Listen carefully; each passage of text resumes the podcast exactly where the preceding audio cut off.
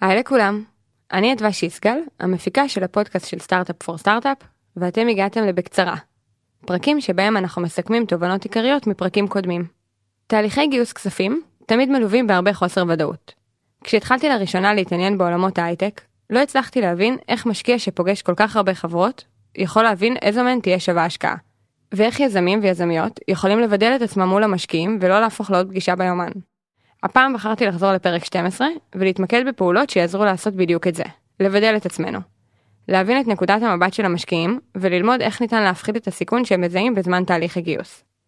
בפרק הקרוב נשמע את ליאור קרנחל, מנהלת קשרי משקיעים ומובילת יוזמת סטארט-אפ פור סטארט-אפ, ואת רועי מן, מייסד ומנכ"ל משותף ב-monday.com, שמשתפים בתובנות שגיבשו מגיוס של 234 מיליון דולר בחמישה סבבים. הפרק מבוסס על הרצאה בנושא שרועי וליאור מעבירים, ולינק למצגת שמלווה אותם במהלך השיחה אפשר למצוא בתיאור הפרק באפליקציות או באתר שלנו. בואו נתחיל. Startup for startup for startup.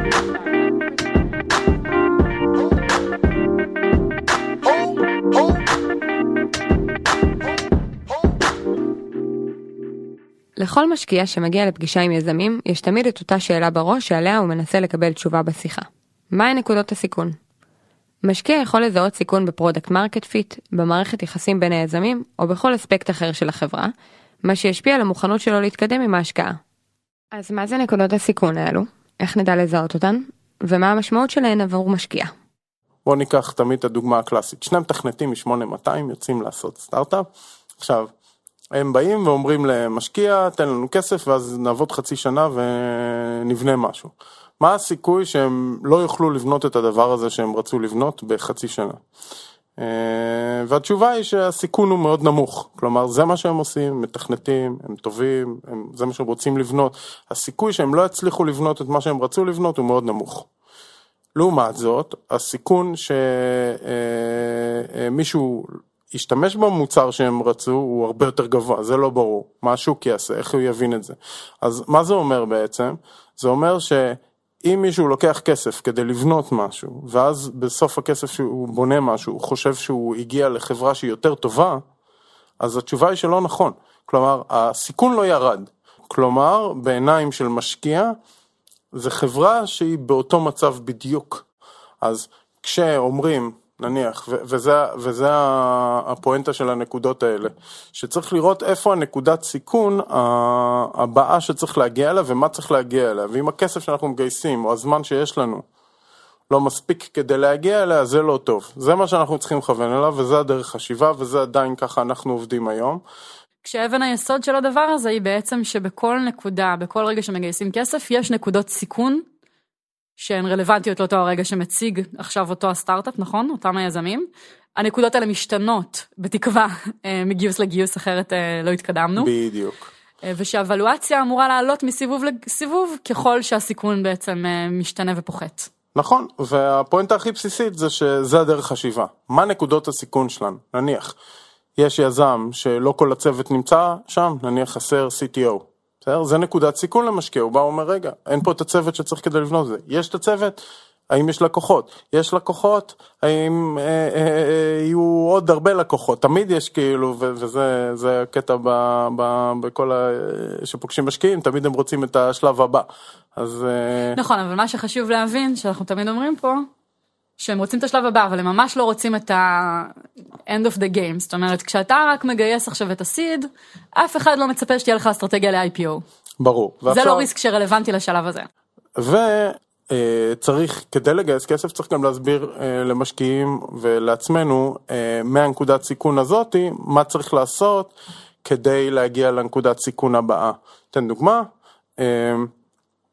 אנחנו עכשיו אה, אה, בנינו משהו, אנחנו נשיק אותו, נגיע ל-100 לקוחות, עם הכסף הזה שגייסנו, לא יודע, נגייס מיליון דולר, אה, עם המיליון דולר האלה, תוך שנה צריך להגיע ל-100 לקוחות, ואז נגייס 10 מיליון דולר, ועם ה-10 מיליון דולר האלה כבר אנחנו נוכל להגיע לסקייל רציני, כבר ל-revenue של X. Mm-hmm.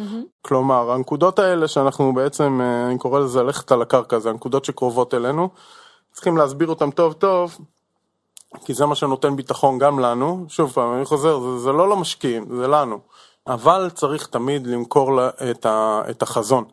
לאן הדבר הזה, אם זה יצליח ונלך על הדרך הזאת, לאן היא תוביל אותנו, אה, מה שנקרא הפסגה של האברסט. מה שחשוב להבין שבאמת כל משקיע מחזיק איזשהו סוג של אה, רשימה בראש של כל הדברים שבשלב הספציפי הזה הוא מצפה לשמוע מאותו היזם שכרגע מדבר איתו. אגב, הדברים האלה חלילה לא מבוססים על מדע, על סטטיסטיקה, אלא על מה שכרגע קורה בחדר דקה לפני שנכנסתם ודקה שאחרי שנכנסתם. כלומר, בהמשך לדוגמה שלך קודם, אם כל החברות שנכנסות לאותו החדר מגיעות עם CTO, ואתה היזם היחיד שנכנס בלי CTO, יש לך אחלה סיכון ברור, והמשקיע הזה עשתה לו חיים מאוד קלים. וזה מה שאמרת להון סיכון, הוא חותם על הצ'ק, היד שלו לא רועדת על הצ'ק, כשהוא מאמין שאין סיכון. שהוא, מה זה אומר מאמין שאין סיכון? הוא מאמין שיש אה, אתגר כלשהו שהחברה בטוח תעמוד בו. לא רק שתעמוד בו, הכסף שהוא ייתן יעזור לה לעמוד בו, זה בכלל אידיאלי. כן. אחרי שזיהינו את נקודות הסיכון שלנו, הצעד הבא הוא להבין מה תהיה הדרך הכי נכונה להתייחס אליהן מול המשקיעים. יש שתי דרכים להגיע לזה שיש סיכון.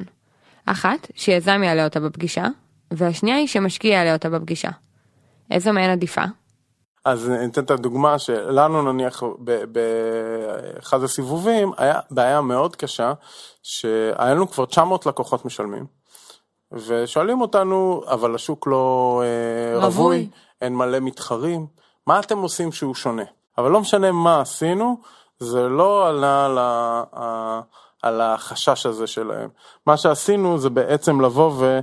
אמ, במקום לאפשר להם להיות הראשונים שאומרים שזה לא ברור מה, במה זה שונה. כן, אז... הוספת שקף. פשוט הוספנו שקף בהתחלה, מה שקרה זה שנבנה להם נרטיב שאומר אבל מה זה שונה, אבל מה זה שונה, אבל מה זה שונה. אז מה שעשינו זה שמנו שקף בהתחלה שאמרנו אנחנו שונים לחלוטין. בסדר? ואז כל דבר שהסברתי באותו רגע נכנס לבקט נכנס של... למקום של זה, זה שונה, שונה נכון. כי לפני זה הם פשוט לא הקשיבו לי, נכון. בסדר? עכשיו אני חושב ש... ואגב הם לא הקשיבו לך, כי בחזרה שנייה ל framework שלנו, כי זה היה נקודת risk שהיה להם ברור, כן. כשהם שמעו project management הם אמרו, או, oh, הנה אני יודע מה ה risk. שבע ריסקים, השקעתי באיזה שבע חברות כאלה שקרסו. ואז בעצם ברגע שמההתחלה התייחסת לנקודה הזאת ועוד נתת לה מענה, פתרת איזשהו risk כן. מאוד משמעותי בחדר. נקודות הסיכון הן לא הנושא היחיד שכדאי להעלות בפני משקיעים. איזה שאלות נוספות כדאי לשאול משקיעים בפגישה, ולמה בכלל חשוב לשאול שאלות? אם יש משהו אחד שאני תמיד אומר לצאת מההרצאה הזאת, זה uh, reducing risk ולהגיע לישיבה עם משקיע ולשאול מה ה-comfortable check size. Uh, אני שואל אותך מה ה-check size uh, שנוח לך לחתום עליו, ואת אומרת לי 2 מיליון ואני רוצה 5. אז אני ישר אגיד לך, uh, טוב אנחנו מחפשים סיבוב של 5, זה לך נוח להצטרף לעוד מישהו, אנחנו, את רוצה להוביל, את יכולה לא להוביל, כלומר ישר נתחיל לנהל שיחה על הדבר הזה כדי להבין לאן לכוון, נכון. אה, וזה, וזה בדיוק הדברים שצריך לתקשר אליהם.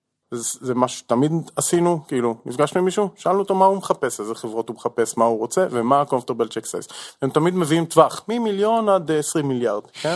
כל דבר כזה. בין חצי מיליון לחמישה מיליון, אה, כן. כן, או, ו, ולפעמים זה נכון, הם עשו איזה השקעה באיזה שני מיליארד ועשו איזה זה, אבל זה לא ה-comfortable. פעם אחת ב-20 כן, שנות חיי הקרן. אבל זה, אבל זה לא מה שנוח להם לעשות, זה לא מה שהם מבינים בו, זה לא המקום שהוא נוח להם, ולכן, אז אני תמיד ממשיך שואל.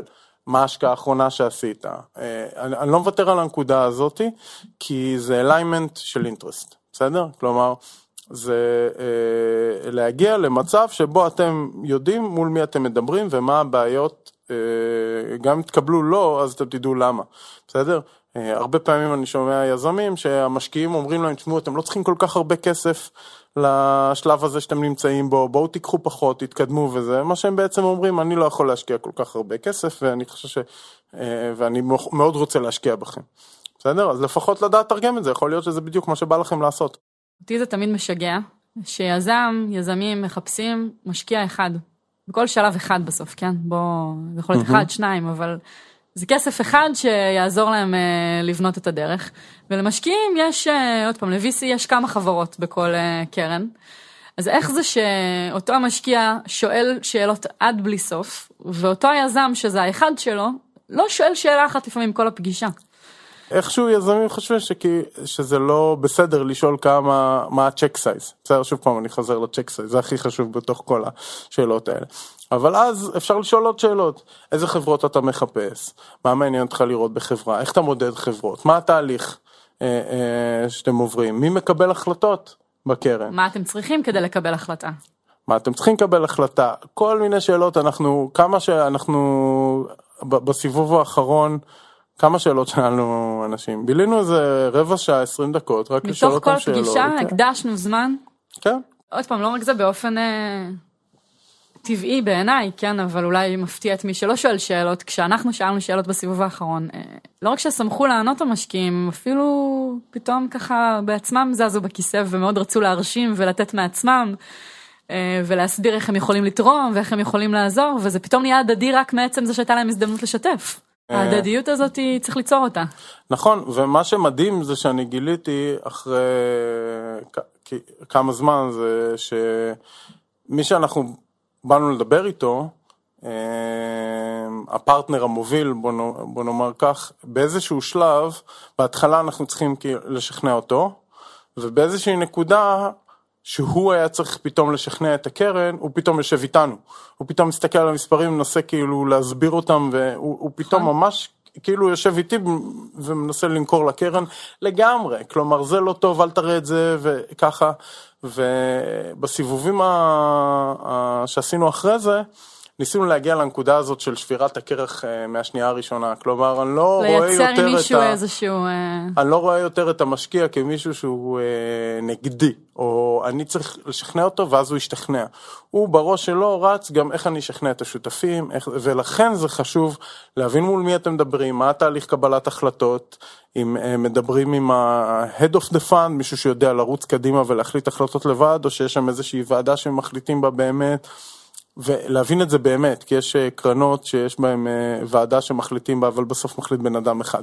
אז צריך להבין את, ה... את כל הדינמיקה שם, כי יש שם וגם דינמיקה. להגיד שלכל פוזיציה יש את היתרונות והחסרונות שלה, למשל היו אה, קרנות שפגשנו בהן דווקא מישהו צעיר יותר בקרן, אבל הוא היה כל כך מה שנקרא רעב, שהיה לו הרבה אינטרס לעשות את הדיל והוא היה מאוד מאוד dedicated גם בזמן ו- והיו לזה גם יתרונות. בכל שיחה עם משקיע, אחת השאלות הראשונות שתעלה היא מה השווי המוערך של החברה שלנו, או מה הוולואציה. המשך השיחה יושפע ישירות מהמספר שנגיד, ולכן חשוב לדעת איך קובעים וולואציה. שני פרמטרים. כמה כסף אתם רוצים לגייס וכמה אחוזים אתם מוכנים לתת עבור זה. אז אם אני רוצה אה, לגייס אה, ח- מיליון דולר ולתת 15 אחוז, אז הוולואציה של החברה תהיה 6.6 מיליון דולר, כאילו דוגמה גרועה. מיליון דולר לחלק ל-15 אחוז זה 6.6. אה, בגדול, אה, למה? כי בסוף אה, החלק היחסי של מיליון דולר מ-6.6 זה 15 אחוז, כי זה מה שנתתם בעצם. עכשיו, השאלה האם הם ישקיעו, בסדר? זה מאוד פשוט, זה האם הסכום שביקשתם הוא מתאים לסיכון שבו שהם רואים מהזדמנויות אחרות, שזה דיברנו על זה. אה, משקיעים אוהבים לקבל בין 15 ל-30 אחוז, יש להם, לכל אחד מהם יש איזשהו מודל של אה, כמה חברות הוא יראה, כמה השקעות הוא יעשה בשנה, כמה כסף יש לו, כמה אחוזים מהחברות ייכשלו ואיזה החזר הוא מצפה לראות מאלה שלא ייכשלו. ולפי זה הם חייבים להגיע לאיזשהו אחוז החלקות, החזקות מסוים מהחברה. אה, שזה אה, בצורה לא מדויקת, זה בין 15 ל-30 אחוז. כשברור שהם שואפים ל-30 אחוז והיזמים שואפים ל-15 אחוז. נכון. ובגלל זה אה, גם כששואלים, הרבה פעמים שואלים בפגישות מה הווליואציה שאתה רוצה. בגדול, התשובה היא פשוטה, כן? אני תמיד עניתי להם חזרה בשאלה, כן? או בנוסחה, כן? אנחנו רוצים בין ככה לככה כסף, כן? בין 4 ל-5 מיליון, נניח בסיבוב ההוא, ואתם רוצים בין 15 ל-25 אחוז, לא אמרתי את ה-30, אז זה איפשהו שם אבליואציה. החזרתי להם את הנוסחה הזאת, שזה אמר בין משהו שאני הכי נמוך שיש לבין משהו שהוא הכי גבוה שיש, אתה בוא יודע נראה. מה, מה אני זוכרת מהתקופה ההיא? מאז יש לי את הביטוי בראש שאמרת אז הרבה פעמים, שזה בעצם קובע את גודל השמיכה. עכשיו אפשר למשוך את השמיכה הזאת לכאן או לכאן, אבל יש לה גודל קבוע. גם ואלה המידות, כי כאילו. גם בסופו של דבר זו שאלה לא רלוונטית לחלוטין, כי יש עוד המון המון המון אה, אה, דברים אחרים שמשפיעים על אה, סיבוב, גם בסוף כמה איזופ מקצים, משנה לגמרי את הוואליואציה, אה, או התנאים, או כל מיני דברים כאלה ש, שמכתיבים המון מהדברים, ובשיחה הראשונה זה כאילו, זו שאלה שלדעתי אה, לא שווה לדבר עליה, אלא אם כן אתם נכון. יודעים באמת מה אתם רוצים ואתם לא מוכנים לרדת מהדבר הזה, אז זה בסדר להגיד כי זה ליים אוף אינטרסט. בדיוק, שווה לדבר עליה במובן של לתאם ציפיות ולוודא כן. שאתם יושבים בחדר שמסוגל להכיל את הבקשה הזאת, לא מעבר לזה. אחד הגורמים המשמעותיים בכל פגישה עם משקיע זו המצגת. היא צריכה להיות מאוד אינפורמטיבית מצד אחד, אבל קולעת וברורה מצד שני. אז איך מייצרים מצגת שתומכת בתהליך הגיוס שלנו? פתאום רואים מצגות uh, של uh, חברות uh, שגייסו. המון כסף, כן? Uh, uh, לא יודע, WeWork ראיתי ו- ועוד הרבה חברות שבשלבים יותר מתקדמים, uh, ואנחנו לא היינו בשלבים כאלה מתקדמים כמו המצגות שראינו, אבל פתאום רואים שלדחוס את זה ולשים המון דאטה ולקחת uh, נקודה מההתחלה ועד הסוף ולפרט עליה בסלייד אחד עם פונט קטן, זה בדיוק נגד כל ה... keynote uh, uh, rules האלה, זה ממש טוב. כי שמים את כל המידע על, על המסך, שהם יוכלו להבין את זה מזה שהם יקראו, ושזה יספר, ישלים את כל הנרטיב. לא יעלה שאלות במוח, שבאותו זמן אתם מדברים, ואז הם עונים לעצמם על השאלות האלה, ואחרי זה אתם צריכים להוציא להם את התשובות שהיה להם מהראש. נכון, ובנקודה הזאת יזמים תמיד שואלים אותי, רגע, אבל אם אנחנו אומרים את זה בעל פה, זה לא מספיק? אז התשובה היא לא, מהסיבה הפשוטה שאותו המשקיע, כמו שתיארנו קודם, פגש לפניכם חברה, פוגש אחריכם עוד חברה, ובאותו רגע כשאתם מדברים, אולי הוא חושב על ארוחת צהריים שמחכה לו, ואם הוא רוצה להתחבר בחזרה לטיעון באותו רגע בחדר, וזה לא כתוב בשקף, הוא פשוט איבד אתכם כרגע. זה תוך כדי הפרזנטציה, ודקה אחרי זה, כמו שרועי תיאר, אני אישית לא מכירה אף משקיע שמסתכל לבד על מצגת ומשם מקבל החלטה. שוב, מדברת על קרנות הון סיכון. כלומר, מה שמשקיעים תמיד צריכים לעשות, זה בסופו של דבר לשתף בהזדמנות הזאת אנשים נוספים. והדרך הכי פשוטה לשתף אנשים אחרים בהזדמנות בצורה שמשקפת את ההזדמנות כמו שהיא, היא להעביר מצגת עם פרטים ומידע. עכשיו, אם אתם כותבים opportunity, וזה כל מה שכתוב בשקף, ואתם סומכים על אותו המשקיע שהוא ידע אחר כך לספר את כל מה שסיפרתם לאדם הבא בתור, הרגע הפסדתם, שמתם את עצמכם בפוזיציה שאתם אה, או- מפסידים. או, אבל בדרך כלל הקטע של אבל אני אומר את זה מופיע על זה שיש המון פרטים במצגת והמסקנה נאמרת, נאמרת בעל פה. שקף אמור להסביר מה הוא מנסה להגיד. כלומר, לי יש את השיטה שלי לעשות את זה, אה, שזה בעצם להגיד אה, בכותרת, ש- שהכותרת תגיד את כל השקף, כן? שכאילו יש, אה, אה, שרוצים להגיד משהו בכותרת, הכ- הכל נאמר שם, לא פרובלם, לא זה. פרובלם זה, לא יודע, זה הקדמה. זה כן זה, זה לא צריך למחוק אותה צריך להגיד את הבעיה והשקף עצמו צריך לתמוך בדבר הזה ובצורה כזאת שזה ברור כלומר לא להראות מספרים ולצפות שיראו מה אבל זה 10 ואחרי זה זה 20 זה עולה לא אז לעשות את החץ. בסדר ולכתוב אנחנו במגמת עלייה, עד כדי כך. כן, ולמטה, אני, כמו הכותרת, אני כותב תמיד, מוסיף עוד כותרת למטה, בסדר? זה הקטע שלי. אה, אה, שאם הבן אדם פספס, אני אומר לו מה המסקנה שהייתה צריכה להיות לו בשקף. אנחנו צומחים ונמשיך לצמוח בשנה הבאה גם כן. בסדר? הכי, זה, זה כאילו הכי מפגר. מה, לא רואים שזה זה? זה לא ברור? לא, זה לא ברור.